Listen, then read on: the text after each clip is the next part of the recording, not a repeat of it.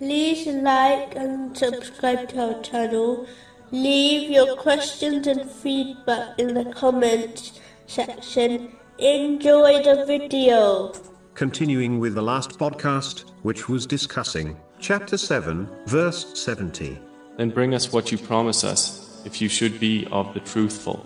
Specifically, it was discussing a narration found in Jami At Tirmizi, number 1971, which discusses the importance of truthfulness and avoiding lies. The next level of truthfulness is when one is truthful through their words. This, in reality, means they avoid all types of verbal sins, not just lies. As the one who indulges in other verbal sins cannot be a real truthful person. An excellent way of achieving this is by acting on a narration found in Jami At Tirmizi, number 2317, which advises that a person can make their Islam excellent by not getting involved in the things which do not concern them. The majority of verbal sins occur because a Muslim discussed something which did not concern them.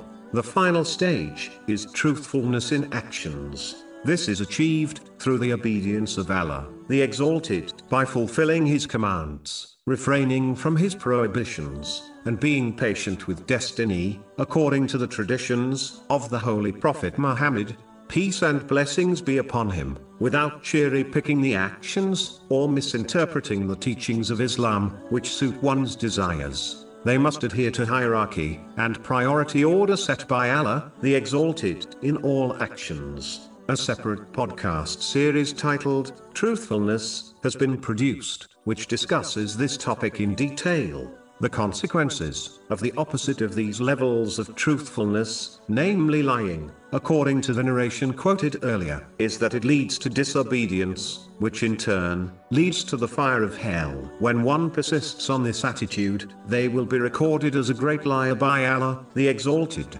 Moving on to chapter 7, verse 71.